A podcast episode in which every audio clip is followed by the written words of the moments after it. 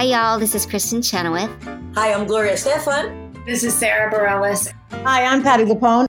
This is Lin Manuel Miranda. You're listening to the Broadway Podcast Network.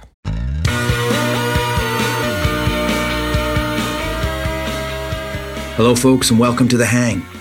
Today I am hanging with the incredible Trinidadian soprano Jeanine De Bique. I've been fortunate enough to get to know Janine over the initial lockdown we had back in the spring of 2020. When I heard Jeanine singing on one of her Instagram posts, it was one of those moments I'll never forget. I had to watch it over and over again. I have never heard anything like it. She is without a doubt one of our greatest voices on planet Earth today. Now, whilst I believe Jeanine has a natural gift that goes above and beyond, perhaps even unexplainable, she has also put in a tremendous amount of work, dedication, and grit to get to where she is at today. What's even more endearing is that work ethic continues. What's even more endearing is that work ethic continues. Jeanine does not rest on her laurels, and she does it with an infectious joy and energy that can inspire us all. I am so grateful I've had the chance to have Jeanine on the hang.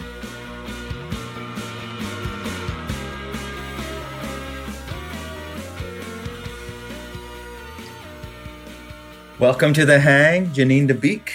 How are you? I'm good. How are you? I'm very good. I was very excited to finally uh, do this with Meet you, you. And, see you. We've spoken on the phone several times over this, what, past 10 months? Yeah, since uh, gosh, Must maybe April. April. Yeah. Yeah.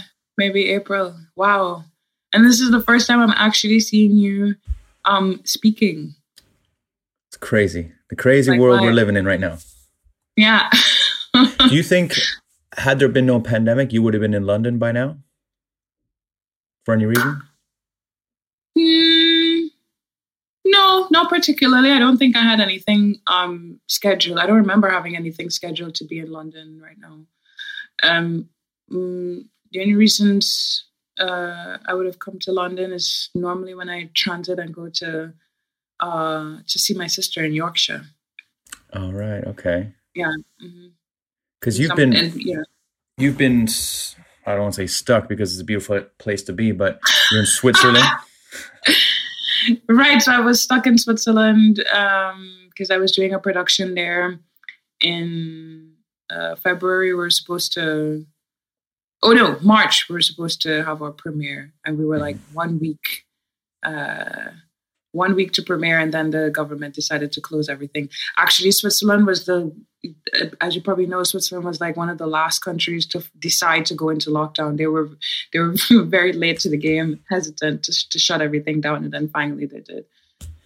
So it was a choice of either going back home to barbados or it was uh, or i had the opportunity to stay in switzerland which we thought was just going to be like a month. Yeah. And then it just kept going and going and going. And eventually i was there for wait march february march april may june july august. Yeah almost six or seven months. Wow. yeah. Or it could have been Barbados. or it could have been barbados. But i still think that being stuck quote unquote stuck in switzerland was the best option and the best choice because of how beautiful the country is Right. Barbados is gorgeous. Um, but to be very honest, you know, I don't think that I've ever been home for that long, uh, uh, actually. Um, and going to the beach every single day, it could become monotonous. And then eventually in that in Barbados, they locked down. You couldn't go to the beach. You could only go to the beach for three hours in the morning. So Yeah, it becomes too much of a good thing. I remember I went for pilot season out to LA and things were very quiet. So we were in Venice and Santa Monica daily. And I was like, we're sat by the pool. And I was thinking, you would think this would be amazing. But after a while, right. it's like, I gotta be doing something. becomes like a it co- becomes like a glorified jail, you know? Yeah. So let's go back. Let's go back. So you were born in, Trinidad and Tobago. right? What was it like growing up? How long were you there? Like, what was life like there before you Mhm. left? When did you leave? Did you were you there all the time till you decided to go to Manhattan to study? Yes. So I was there up until the age of 20. And then I went to start studying when I was 20. So actually, I was old, the, one of the oldest in my class for undergrad when I started. And, um, but I, I needed, after secondary school, I needed to, um, I needed some time to decide what I wanted to do because I wanted to go into law. I wanted to go into psychology.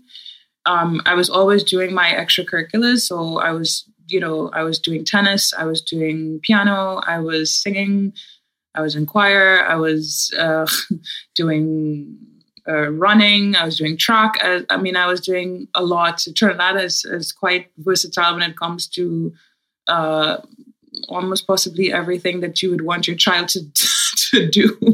Wow. And, you know, um, because we're very good at sports and everything like that, the, the music also came because we were owned by England. We were a colony of England for so long, so we followed the same traditions as as um, England does. Right. Uh, so I was doing piano and voice with Royal College of Music, but I mean, I did my exams and everything, but I'm not sure if those exams would really apply when I want it. Like if I decided to go to Royal College of Music in London or Royal Academy or Trinity College of Music. Um, but it was still um, a really good way to advance in music, period. Mm-hmm. And um, but I also was doing Spanish, I was doing French. I think I was doing a lot, and I needed like a year to just be out of school and focus and decide what I wanted to do.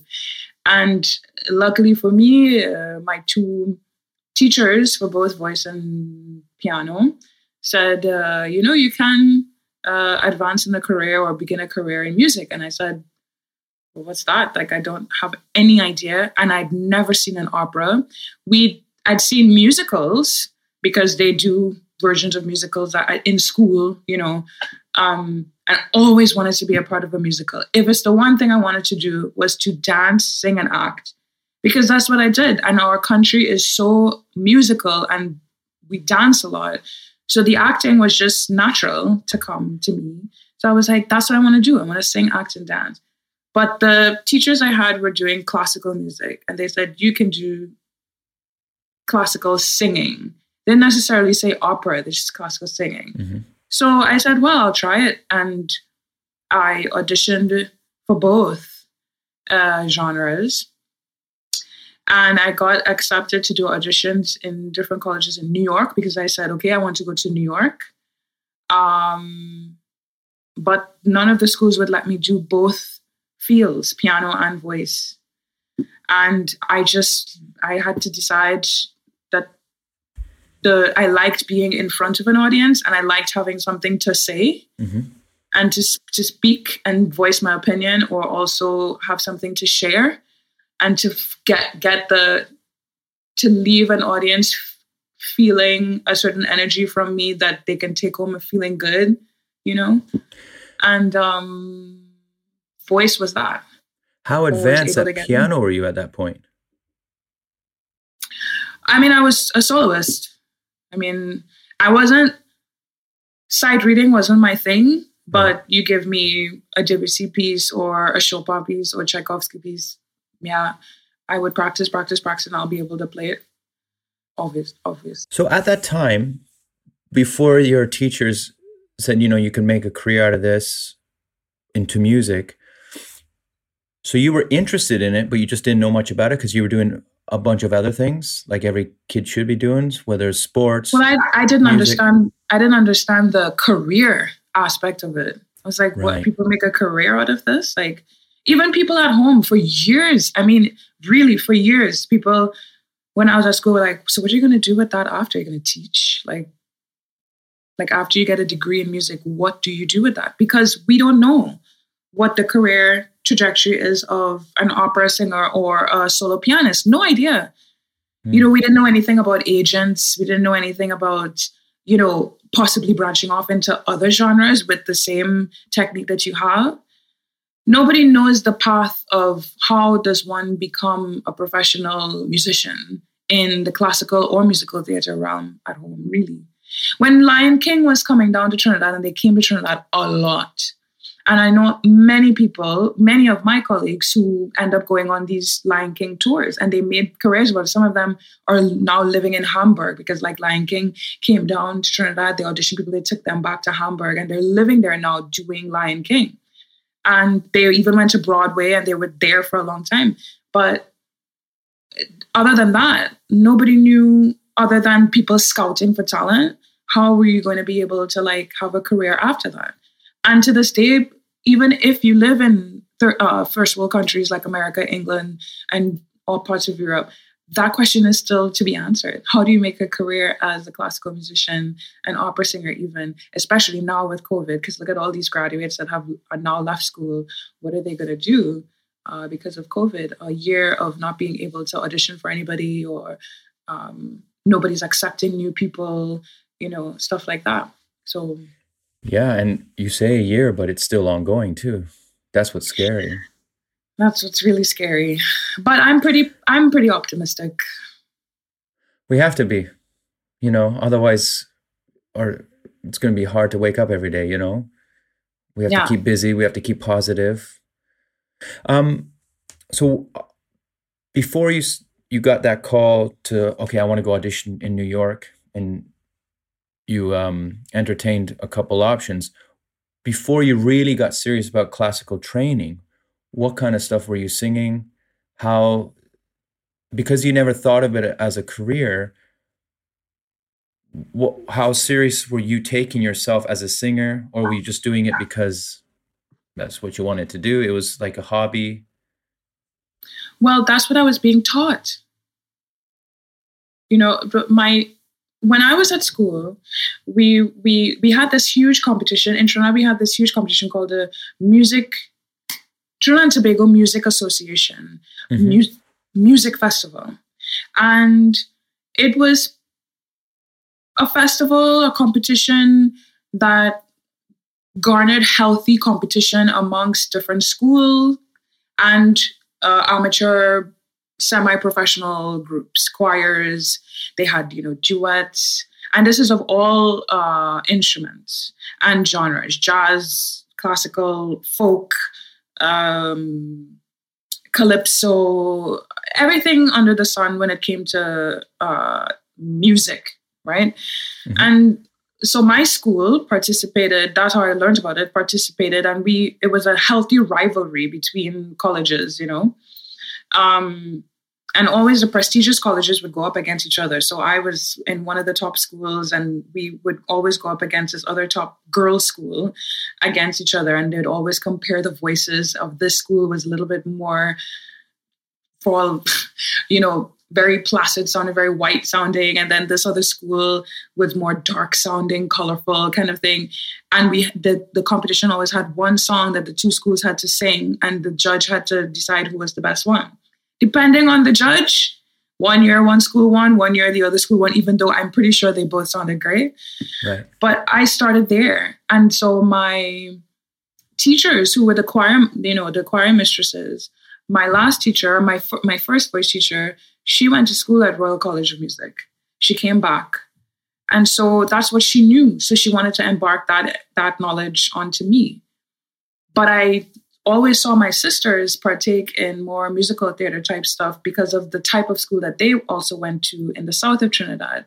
And that particular school combined their choir with a boys' school and they made a show together. So there was more um, possibility to do love type musicals and things like that than it was in my school. So I remember when I was a kid when I saw that, I think they were doing Phantom of the Opera to be very honest. Really? I really feel like I really feel like that was my. I feel like they did a Caribbeanized version of Phantom of the Opera. I don't remember what it was. I have to ask them, but I do remember like the fog and like the boat and everything. and um, yeah, it was, and they did everything like you know the instruments that they had at the time. Nothing compared to what you what you did, of course. But um, it was I my my eyes were I was a baby and my eyes were like, oh my god, you know. And then all our adverts. I mean, I'm talking so much, but all the ads in Trinidad are music based. Right. if you're if you're buying Tide laundry detergent, it has a calypso beat. Dun dun dun dun dun dun dun dun dun Tide. Dun dun dun dun dun. dun. You need to buy Tide. Like, and so every time you're like watching a, a show, when I was a baby, I would just jump up and be like, "At time, yeah!" Tide. and so I was I just like always surrounded by it. But So- the main structure was was when my teacher came and said, Okay. "Do you- And you have how many sisters? You said, two? and they're musical as well. No, No. they we, we we all were in music. We all played piano. My middle sister was a da- was more dance, so she was ballet, okay. and my elder sister was more the pianist. Very very academic. Um, she's a doctor now. Explains a lot. And my, to be very honest, it really does because it aligned. Huh? Math, you, you know, it, it- it's the way how the brain thinks. She Mhm. went into science. My middle sister became a physiotherapist, and she's a dancer. You know, Amazing. so they're both at the top of their games in their fields, and it's great. Yeah. And your parents were they musical at all? So my I never experienced music with my dad, but my mom uh played piano and apparently when I was born she lost her voice for like uh about 2 weeks. Oh wow. Yeah, it was really um interesting when she told me. Everybody told me that. Like, yeah, you know.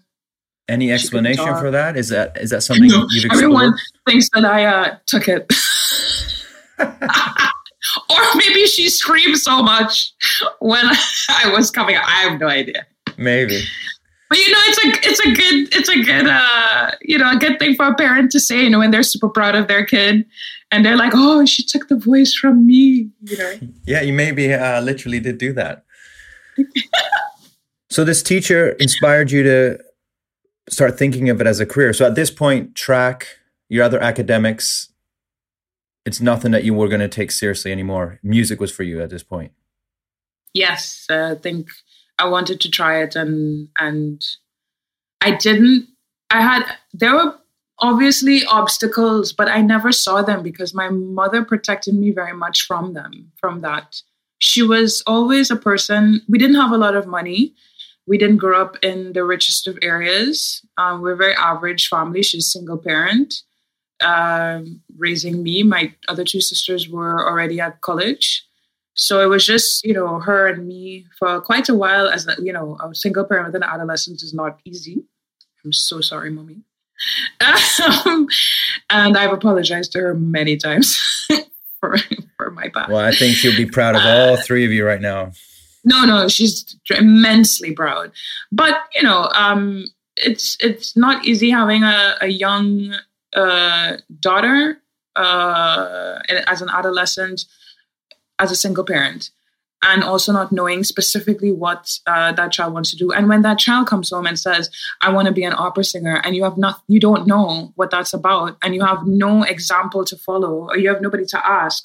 All you have is God and your beliefs and your spirituality that you this is what my child wants to do and we're going to see it through so i never to be honest i've never had any people always ask me if it, if i ever had any um, someone preventing me from doing it or wanting to i never had that i really was blessed with just people around me that just said go go go and go and go my grandparents were there. My grandparents were teachers and principals of schools. They were mathematicians and a literature major. What, what, what, why, when their granddaughter, whom they expect to be a lawyer or a psychologist or some something like in the in the, you know, their type of academic, to come in that direction to say now they want to be an opera singer and they have no idea what it's about, but all they just said was, okay, go, go, go, go. My grandfather always had this thing, this story about the choo-choo train that was going up a hill, and it all and it said, um, "I I think I can, I think I can, I think I can, I think I can, I think I can," and you have to keep saying that or it kept saying that until it got to the very top and then it went down and it just said it went so fast. I know i can i know i can i know i can i know i can i know it. And he's like you have you have to keep persevering till you get to the very top until you sail you know? That's so i amazing. never yeah. It's all about that encouragement, right? Like you said, there was never a reason to think, well, otherwise, it's sure, just keep going. no as people you know even in trinidad they're like why opera jeanine? Like why didn't you do calypso? Why didn't you do r&b that's what you know um little black girls should be doing on top of that. And one friend of mine who's also an opera singer and in england his name is ronald samm um a fabulous tenor he did the interview with me and he pro- promptly interrupted the interview and said why not opera why? Because she is a black woman from the Caribbean. Should she follow the trajectory path of others by doing calypso, by doing, you know, all those other genres? If she wants to do opera, and that's what she was introduced to, that's what she was taught, and that's what she loves. It's not to say that she doesn't know the other genres, but this is what she wants to do. So why not support that? 100%. Why not? Why, why can't the country facilitate that for a lot of singers, young singers like myself, who want to go in that direction, but there's no support system for that at home, for example, or even around the world. It's a big struggle with with uh, with with opera singers, um, and the arts in general. Uh, I mean, to be honest, but particularly opera, where you know we're faced. Uh, with a lot of adversary, especially when you're um, black or um, and when you're female. There's a lot more conflicts there that you have to overcome. The point is to overcome them, yeah, in in as much as a positive way as you can, to prove that there is a space for you, you know. Absolutely. And these obstacles, did they present themselves then at home before you left for Manhattan, or as you got to Manhattan, you found those obstacles, or both? Um, well, like I said, I didn't face obstacles in that particular realm when it came to me pursuing the craft. Yeah. Right. Um, as when you start getting more and more versed in your craft and more and more, you understand more and more about yourself and you start to become, people start to become more aware of you. That's when those questions start to come. When you're a student nobody says anything you know what i mean? But then when when people start to notice you they're like okay let's ask the hard question. Why opera jeanine why not this? Why not that? Why not that? And they try to play devil's advocate and you have to stay true to yourself and be like but why not you know in terms if you're talking about the race card i get asked that a lot too and i have to say in what respect like you have to be specific about that about that kind of question. Like, did I get not hired because I'm black, or did I get hired because I'm black, or did I face problems because I'm um, black? Well, I wasn't specifically regarding the race card. I was just going off the obstacles you mentioned. But if Yeah. that is one of the um, one of the uh, obstacles and hurdles, then sure. How if you were presented with that, Mhm. how did you overcome that? Well, I can't. I can't say that I was directly presented with that as a as an obstacle. hmm I can say that it has worked in my favor, actually, uh, to get uh, um, att- uh, noticed um, uh, somehow. Yeah, What but Jeanine, your voice is one of a kind as well. Oh, thanks. I read a quote. Your your voice is full of fire and cream in equal measure. oh my God, that's from um, where's that from? The Guardian? No, Uh, what I wrote it down. In I think it's The Guardian. Music, yeah, something like that. I when I read that, because I remember when I first heard your voice was on that Instagram post when you were in front of the graffiti and you're just in jeans and a t-shirt. and This beautiful music. And okay, look, I can't say I'm an opera aficionado. I, goes over my head, but all I knew was a spirit and a soul oozing off this Instagram video that was touching my soul. I was like, I've never heard anything like this. And it was so funny how quickly we connected because of that. And how mm-hmm. easily when we started talking phone, I felt like I've known you for ages. You make me laugh and you're so cool to just talk to. But let's let's get to your training because I, this is where I'll have questions as a singer myself.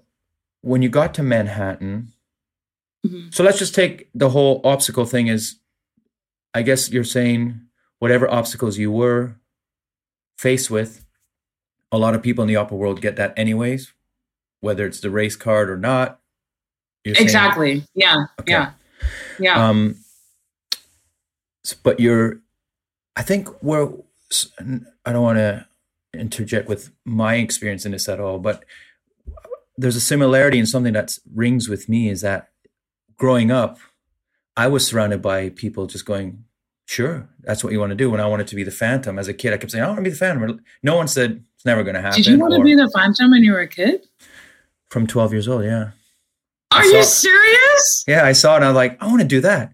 But because I came from a small town, nobody said no. Everyone said, cool. Right. Then we just carried on being kids and doing our thing.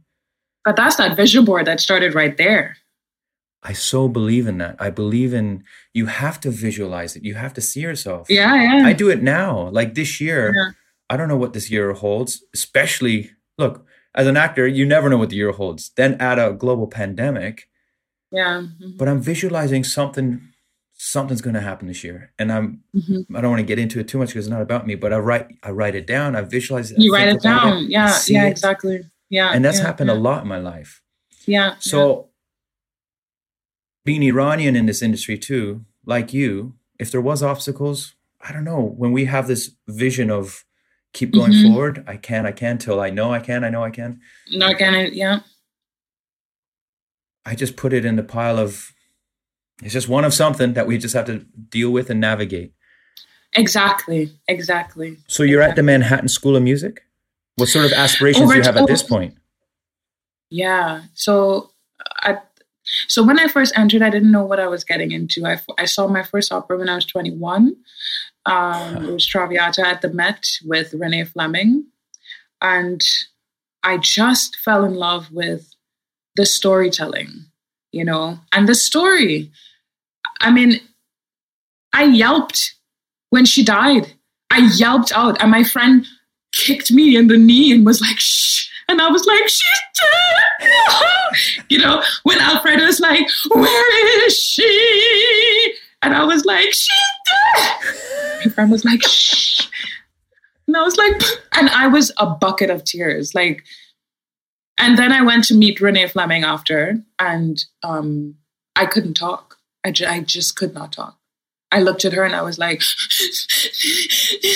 because my teacher, she knows you, and she's. It was so embarrassing, but, but of course, if I saw Renee now, I'd be like, I probably still would would not know what to say. Kind of like when I met you, and I was like,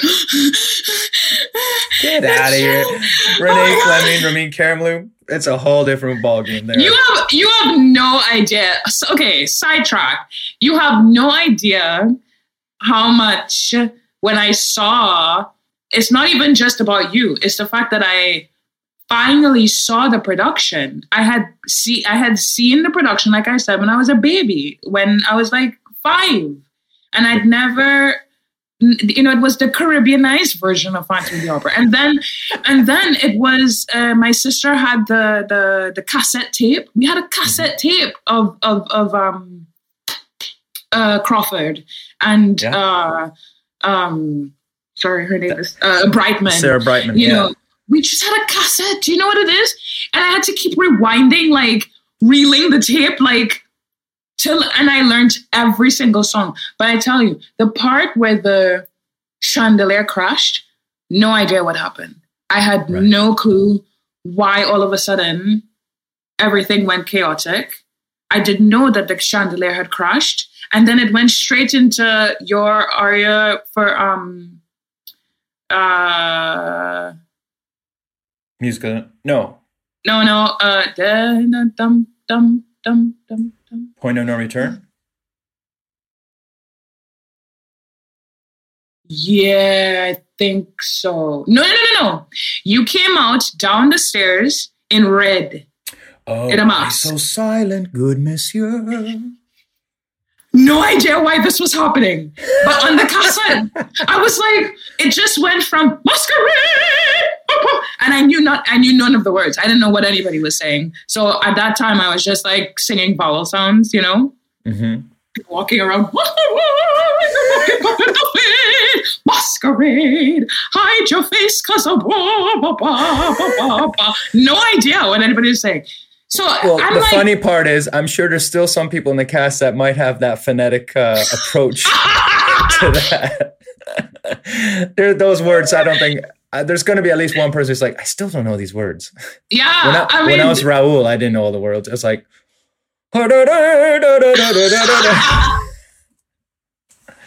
hide your face cause the world will never find you is that what they say or something like yeah, that or you're always like And- one beat behind, like find you. like right after.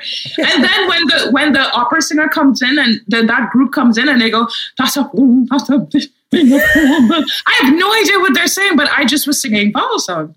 And uh, but yeah, anyway. So my point is, it's like when I finally this is from when I was five. I'm I'm I'm thirty now. So you know when I when I finally get to watch it, I watched it my sister said, Jeanine, hey, you know, they're they're streaming it on YouTube, but you gotta use it, do it fast because you only have 24 hours. Luckily for me, Switzerland is an hour ahead, so I still had time. Mhm. I watched it twice, back to back until 5 a.m. And I went to bed and I went to my my my partner and I said, Why did she leave? she should have him. She should have stayed. Oh, dogs and so and so um i was so sad but i was really happy that i got to see it. So then when when sierra like wrote to me i was like who's this girl? Like and like i was like let me check her out. Okay blah, blah, blah. i was like wait hang on. It's her? And then you tagged me and i was like oh my god I know I've told you this before, but I'm serious. It, it was like a, a super shock. It was, it was like a super shock. So yes, you are on the level of Renee Fleming. Thank you very much in my book. Um, and uh, yeah, I mean that was the first time I saw an opera, and then it just took time for me to like develop to see uh, where I wanted to go. Uh, because you know at school they're just giving you like a lot of songs and maybe Right. an opera here and there. They like concentrating on the languages somewhere around my junior year, my voice changed. And it was like it's like how a boy's voice like cracks or breaks and splits. So my voice changed like that in, in my third year. And then I was starting to get more color, but didn't have any um I didn't have any low notes much. I had a lot of high extension. And um and it stayed like that for a while. I think only now within the last like three or five years, my voice tr- switched again. Really? Yeah. Now, is that a normal thing with as people go through different stages of their life? Is that because you're using it so much? It and uh, when you say it changes, is it necessarily for better, for worse, or it's just different? It's a, whole- a di- it's just different. It's just different, and also the technique. Uh, my technique changed because I switched teachers as well. So over the last ten years, so a lot of development of the muscle starts growing. So uh, when you're doing the technique right, so for many years I was just kind of like at this level, and then when I switched teachers and you start to learn a different technique, your body is fighting against this plateau. It's kind of like uh, weight training. If you only at this, you know, your body plateaus after doing something the same all the time, you have to do a change in order for the muscle to grow. So now that I've changed, the muscle starts to grow, and you get uh, a bigger extension.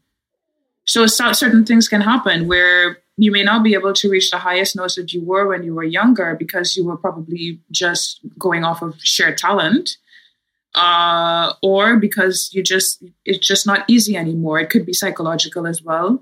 But also something else happened to me where my lower register started to kick in, and I had more confidence to go lower and to to to sing in chest voice. So like the things that you guys do in musical theater is a different uh, mechanism for than for opera, but some of it I learn uh, where you guys really speak where you say you sing where you speak a lot, and we do the same thing except we pull air back much bigger to create a fuller sound that comes you know in this direction and out to 5000 people if we have to or 3000 3500 maximum you know in, yeah. a, in a theater uh, whereas you guys have a mic or mic, and you, if you do that, you'd blow it out. It'll be too much, and also for the genre, you know. Well, that's what I was going to ask you because with music theater, when you do six, seven, most, unless you have an alternate, it's eight shows a week. That's that's almost like an you're an athlete because, as you say, it's a muscle, and I don't think we should be doing eight shows a week. Although it's amazing and I love doing it, but it beats you up. Like with Jean Valjean, I don't know if I'll ever play that again if I get the opportunity, but there's no way in hell I would do that eight times a week. Not, and I don't know if I can, but mentally, I don't, I wouldn't want to. I'm just not going to put my body and voice through that. I never want to get to a show and think, how am I going to get through this? I don't want to just get through it. You want to be able to perform and give the audience your all your every best. time. I don't yeah. want to just think, oh, I have to do this to get to here, to get to there. That's why when I did it in London, we only had to do six a week. And I loved it because you could be full bore because you do three shows and you're off one, three shows and you're off one. So you're always full tilt, knowing you yeah. could rest it. Broadway yeah. was tough. It was seven, which was killer anyways. But then the way the schedule landed, it was like Friday one, Saturday two, early Sunday morning one.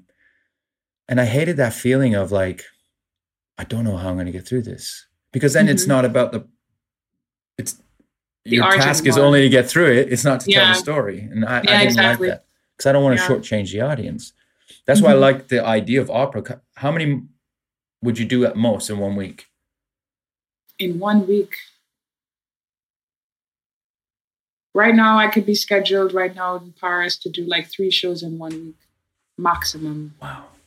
How do you feel after a show? Are you beat up? Just do you feel it the next day, or do you wake up thinking I could do another one, but I'm glad I'm not? Right. So that's the aim. The aim is to not. The aim is to be able to feel that you could go on and sing the show the next day, or even right after the show is done. If you're tired and vocally tired, there's something going on with the technique. Oh. Or or the part's not for you we should have had this chat maybe seven, eight, nine, ten years ago. My career would be very different. You don't, you're not.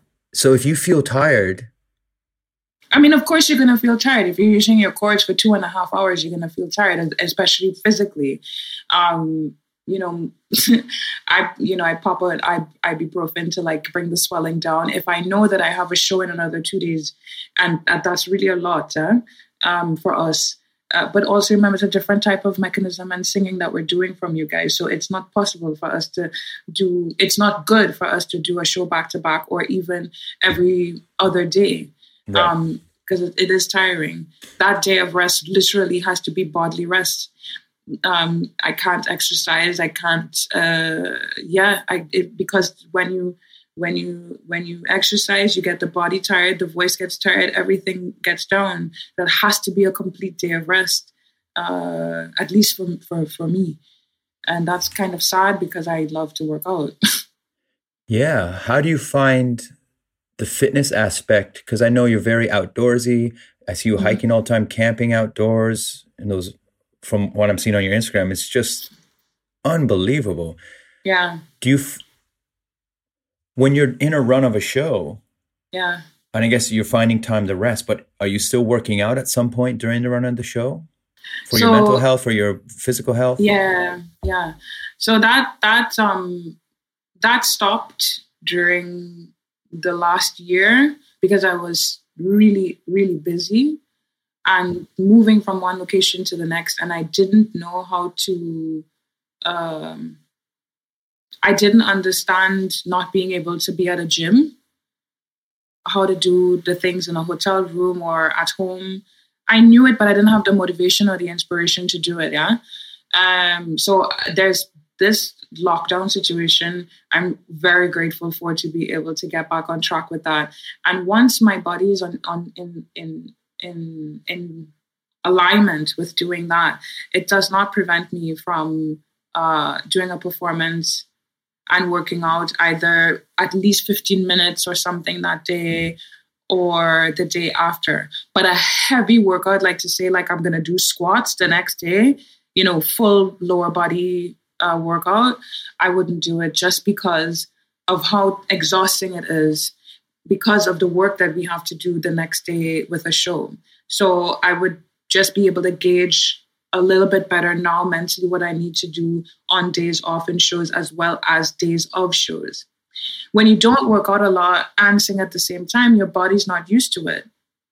So you so singers start to get scared, especially opera singers, they start to get scared that the tension from doing a burpee, which would create, if you haven't done it for a while, uh, tension here in the neck and in the shoulders um, creates tension around the, the the whole voice box is the muscles around here and you start, you feel constricted and that's terrible feeling. You want to feel that this area is always you know nice and and soft and you know you should get a massage before and massage here do get a, lar- a larynx massage you know and things like that so that that area is is loose but if you're not yeah, used to funny. it it's it's like jumping back into fitness after you haven't worked out in like months, and you're like, yeah, I'm gonna do this hardcore. You know, like you know, do a you know a squat with 250 pounds or some crap, you know, and you feel awesome. And then you then you're like oh, a newborn giraffe, like for the rest of the week. You're wobbling all over the place. You can't do anything, you know. Yeah, so true. Well, that's interesting. You say that about tension because ever since my neck injury, What neck singing injury? has been different. Oh, I had two discs, two disc problems in my neck about maybe two years ago, but I still, ever since then, singing's been different. Just wear and tear. Do you know what? It all started in Phantom.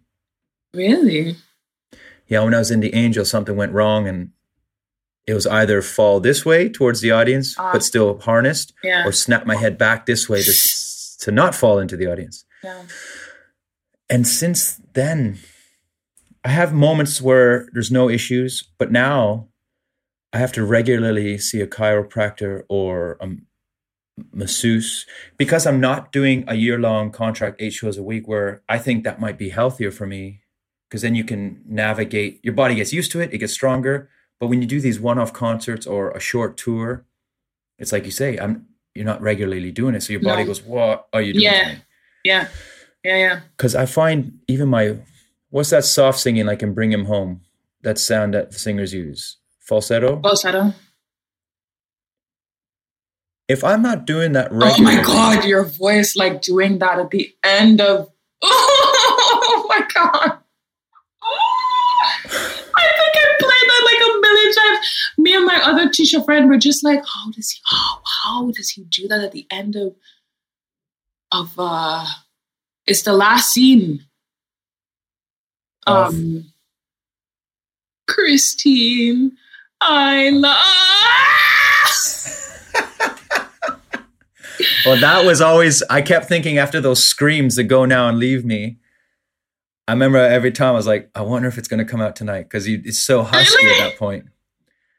But if I'm not s- singing that regularly, and I try and use falsetto now, and it's difficult, is that normal? Because it's not in practice. Because we're in a pandemic and we're not.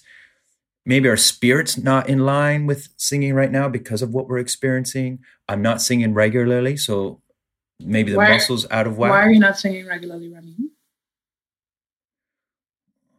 Well, I'm starting to do it more now. I'm forcing myself because I I don't feel. th- I think it's a spiritual thing. So Mm. when I go to sing, let's say "Bring Him Home" now, Mm-hmm. it doesn't sound the same. So now it's in my head. I feel like I can't sing it. I'm nervous to sing it. I'm anxious to sing it. But also, yeah, but you you got to go back into how it feels, though. You have to go back to your technical way. You cannot be listening to yourself. and I think that comes with aligning the spirit and the body, at least for me. Yeah. And I, I guess I need a reason to sing because now when I go, if I do any singing, You do have a reason to sing, and your perfect reason is because you are preparing yourself for what's about to come. You have to stay ready. 100% right. And You have to stay ready. You do not know when you're going to get that call. you have to stay ready. And that's exactly a lot of my things I do with this 8X community is is is staying ready, be prepared. And for some reason the singing is the one thing I've let go. But saying that, I've had a couple of singing things with the band. I just recorded music of the night that's going to air soon. I don't know when this will come out, so it's probably out by now. And for the first time, I, I thought, don't take it for granted because it's music of the night. Don't take it for granted that it's Bring Him Home or any of my own stuff with the things, with the Mhm. streaming stuff. So a month prior to that, I start singing it every day. Even if I'm like forcing myself to do it, it's like go up there and practice. Don't take it for granted. Even music of the night, because it was for a televised thing. So you're not doing the scene, but I'm still with a 60 piece orchestra. So it's not the way I sing it with my band, because that vocally comes out different when I'm sat with a guitar. You sing it differently. It's it's a different truth. Here, Right. you've got a 60 piece orchestra, the London Palladium. I actually started practicing and practicing holding a mic because Yeah. I thought to yeah, myself, yeah. how are how are you going to tell the story? Don't just sing it, and then when you get there, you now have something in your hand, and you're going to be Yeah. awkward. Yeah. Get what's awkward is practicing that at home as a f- as someone my age, pretending I've got a mic in my hand. But get through that now, because then when you get there, you've done. So I'm answering my own question because I did practice and it helped. And but but here's the problem: we've we've recorded it. Now I've stopped practicing. So after this, I promise I'll Ah. practice. I mean, I totally understand what you're saying. Like, but the thing is, for me, you you do have projects coming up, right? I mean, technically, if they don't get canceled, do you have projects that are coming up? Correct. And and to my defense there, the one of them I've started even though it's 6 months away, I've started singing it now cuz I'm so nervous about that. Well, right, and that's what I'm saying. Like, I feel like okay, if we we don't have we don't have uh, things that are happening right now, and that's why I keep saying you have to be ready. So, com- you you know, compared to like I said, students that are exiting have just graduated, and they have nothing, no no prospects at the moment about what they are going to do. All these thousands of kids that have left conservatories and universities with a degree in music, what are they going to do now? Is the is the biggest question, right? Um, That I'm sure a lot of them can answer, and I'm sure a lot of them cannot answer at the moment. But uh, so when when you compare, you know, just think about that and know that at least for me, that's what I think about at, at times is like when I just don't feel the motivation, somebody else can be ready to take my spot. Yeah. And Yeah. then I don't get to shine the God given light that was given to me with people that want and need it. So what's your practice schedule now while you wait to get back into a show? I know you've started doing stuff. You're in between shows now? Yeah, so now, so I just finished a show in Rotterdam for New Year's, and now next week I go to Barcelona to do a concert if it happens, Right. because Barcelona, Spain is kind of a mess. Mhm.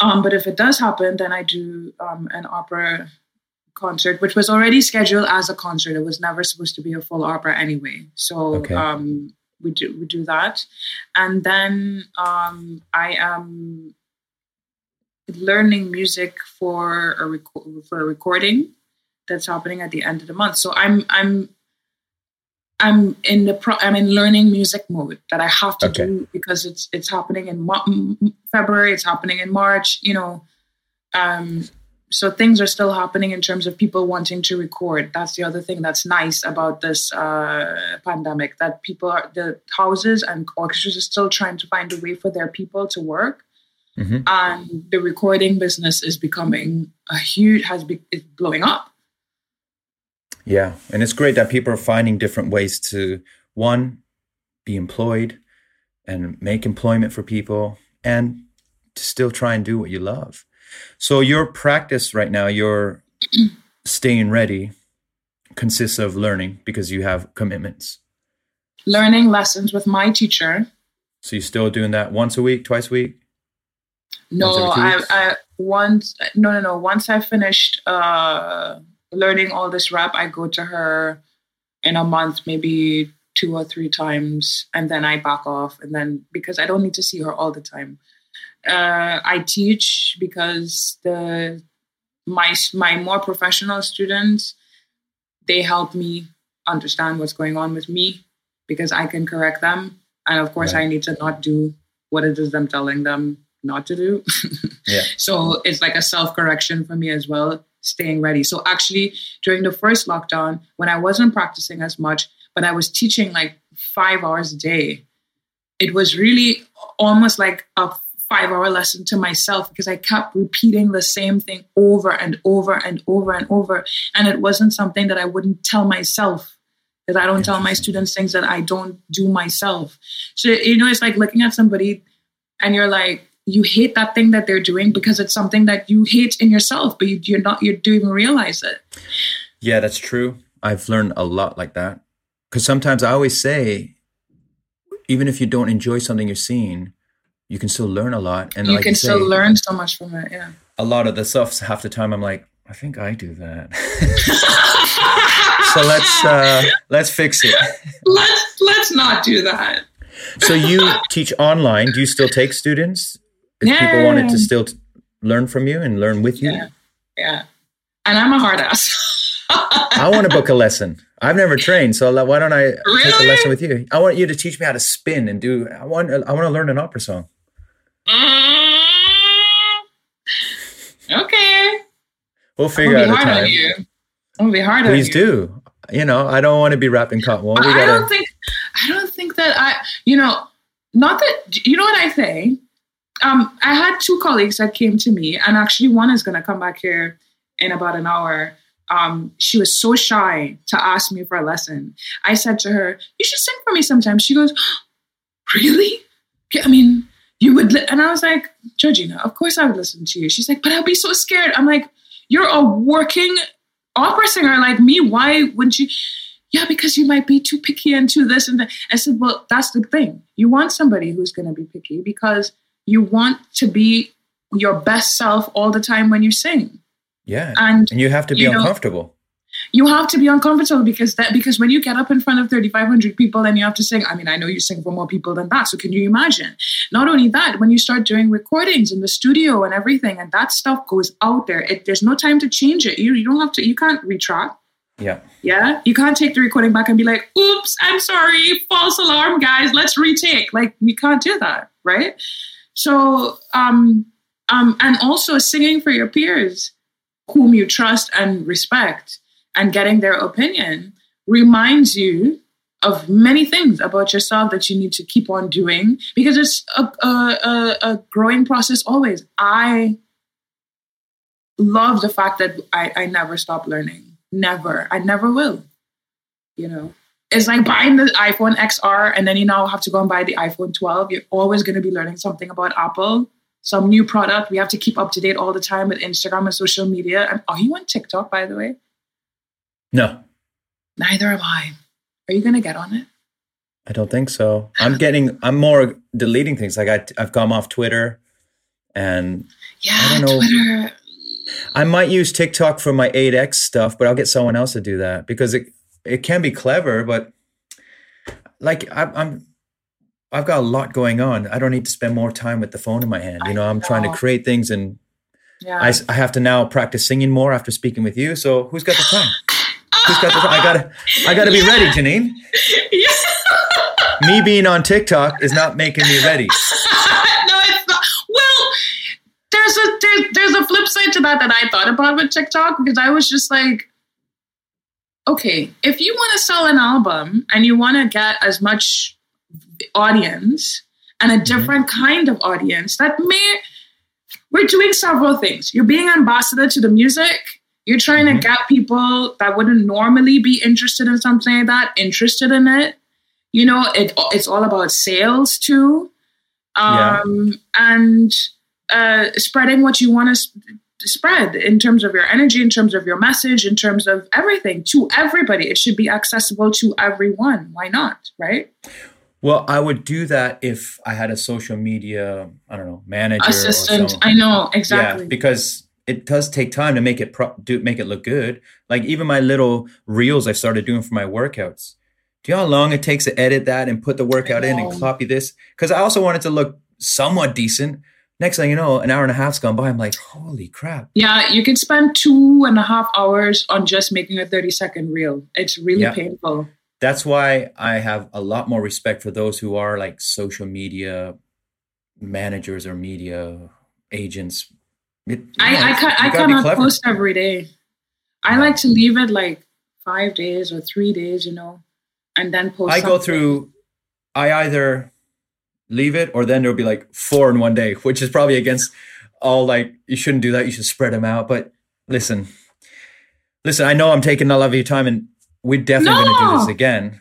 But um, just to wrap up the how to stay ready and whatnot for someone like me, mm. when I would just want to sing, sometimes I just want to sing with my guitar every day. Let's say, mm-hmm. is that a form of practice, or should I be diligent to actually do scales and quote unquote exercises, or is singing those songs exercises, new songs, different styles? Like mm-hmm. right now, for me, besides yourself, the best singer in the world is Chris Stapleton this country singer. His voice is insane. Yeah. yeah. So I'm I'm singing some of his stuff. You're just singing along with him. It's a whole new uh-huh. sound and area. But then I, I guess. So my question is: Is that a form of practice? Is that a form of?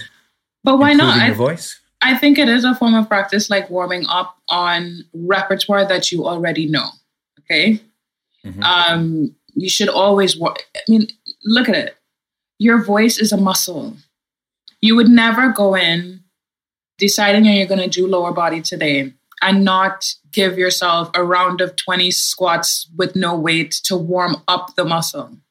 If you go in full hardcore and you get to the Smith machine and you're pumping, you know, however many hundreds of pounds like right away, that's not good for the muscle, right? right? So you need to warm up depending on how you feel that day lightly, slowly. Okay. You know, take a break, come back to it, take a break, you know, and then go hardcore. I don't want me personally, I don't warm up for more than 10 minutes. It's too long. 15 minutes is too long to warm up on something. And it all and it just goes by how I feel that that that day. It applies to performance as well. Now can warm up be lip trills, me- tongue flutters, just going you know, singing a scale on ooh, singing a scale on e, you know, anything about, that brings the cords together. What about just singing a, a an easy folk song on guitar as a warm up?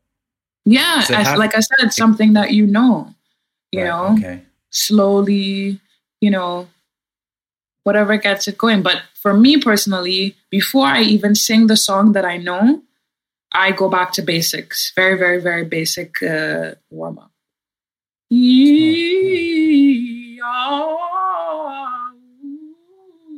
Stop. Anything that's like getting my cords to come together, moisturize, get the the the larynx down, the larynx neutral and down. Because in the morning our larynx can be so high up. Like, yeah. You know, and that's why they say, you know, drink warm things to like really get this down. Get the mas- massage this area, get this down. Massage your neck, get that down. Notice what's happening in your body. It's not singing is not just about your cords. It's about what how your whole body feels. Wouldn't it be better to be able to sing using a much larger organism called your body rather than just this, the two vocal cords that come together and they're so fragile? you you mm-hmm. stress your cords like that, and you have to be careful about uh, nodules and all of that stuff. It's slow. You know? How do you know if you have a nodule or a polyp? How do you know? I, I have no idea. Wouldn't you? I mean, if you know, if you feel something, and then you go to the to the doctor. Do you often go get your vocal cords checked out of out of just making sure everything's mm-hmm. fine? No, not often. Only when something I feel something's about to happen or is going wrong. So if people want to get in touch with you to get some lessons, online Yeah. lessons, through your website, through how should they get a hold of you? Shy, I'm so shy. Um, um, they can email me Jeanine Lessons. That's easy. Jeanine Lessons. Jeanine Lessons at Gmail. gmail.com. That's Yeah. what I'm going to email. You have my number, Ravi. you can just text. Sounds good. Okay, I'm going to wrap it up by asking two quick questions. But honestly, Jeanine, there's so much more we're going to talk about. I know people are going to love listening to you talk, and you're going to hear from them. But we're going to have you back because I just love spending time with you, anyways. Yeah, And because I want to talk this about purpose. fitness. I need to get a. Yeah, I'm with my trainer now online. She's kicking my ass. I saw she's from Barry's Boot Camp, right? yeah, Jen. Oh my god. Jeanine, you are as fit as they come, but I know it's down to I know you have to feel good about yourself. So Yes. I found that inspiring that what you're doing, you're being ready and you're being better than yesterday. So you're super That's it. inspiring. That's it. That's all we can So- do at this point. So Correct. Two quick questions. 1st Mhm. one, what made you smile yesterday? Oh my god! Um, several things. I have to pick one. Just the first one that comes to your mind. Oh, I talked to a friend of mine um, that we were madly in love ten years ago, and um, we started talking again. That he makes me laugh all the time. So I'm happy when he when he calls. oh, that's amazing. Well, hopefully he'll call more often then. ah, we see. We don't know. and be, and I'm sure because we've spoken about it. What's the first uh, childhood memory that comes to your mind that puts a smile on your face?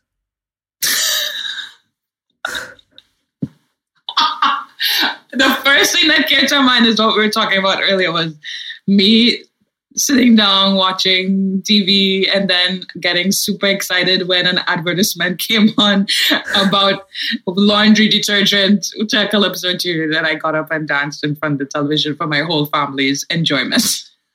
I can't wait. I'm gonna find this Tide Calypso commercial. well, it was not Thai. It's, it's called Breeze and it breeze. Breeze. If you, I, I swear, Breeze. if you go on YouTube and maybe search Breeze advertisements Trinidad and Tobago, you'll see several different um, versions. I I think I'm gonna look it up now. Jeanine, I think you're amazing. Um, Thanks. I, th- I know we've only just touched the surface of your story, but I just wanted to hang with you and not necessarily have a specific focus. But what you've given about voice and vocal training, your your your state of mind over the obstacles you you were faced growing up, whether they were ones that only you would have experienced or all of us experienced, that state of mind, that that just straightforward motion I think I can. I think I can to the point where you were able to say, I know I can. Yeah. I think everyone can take something from that. And Mhm. uh, I just think you're incredible. Thank and you. You think- too. You are one of the greatest singers on planet Earth right now. Oh, stop. Okay, and if anyone disagrees, I will fight them. I will throat punch them. Listen, we still have to do our thing. Well, once I press stop, you don't hang up yet because it's got to download, and Okay. we are gonna. I'm gonna. I got. Since we since we started talking, I have an idea. But Jeanine, thank you so much. I adore you, and uh, we'll see you soon. Thank you. Thanks for hanging with Jeanine and myself. She is so much fun, and I adore this woman. I find her fascinating, inspiring, and spiritually energizing. I appreciate the time she gave to the hang, and I can't wait to see more of Jeanine, whether it's on stage or just hanging out one day when our paths can cross. Take care, folks. The Hang is produced by Dori Berinstein and Alan Seales from the Broadway Podcast Network. You can find me online at bpn.fm forward slash The Hang. Don't forget, you can connect with me on Instagram and Twitter at Ramin Karimloo, on YouTube, uh, a roaming Iranian, or my Facebook page, official Ramin Karimloo. Music for my podcast is by my friends and one of my favorite bands, The Dives. Please check them out at their website, thedivesmusic.com. That's thedivesmusic.com, where you can get to know them, hear their incredible music, get links to all their socials, and most importantly, their tour dates, where you can find out where you can see and hear them live. They are truly a great band and they are phenomenal live. Check them out.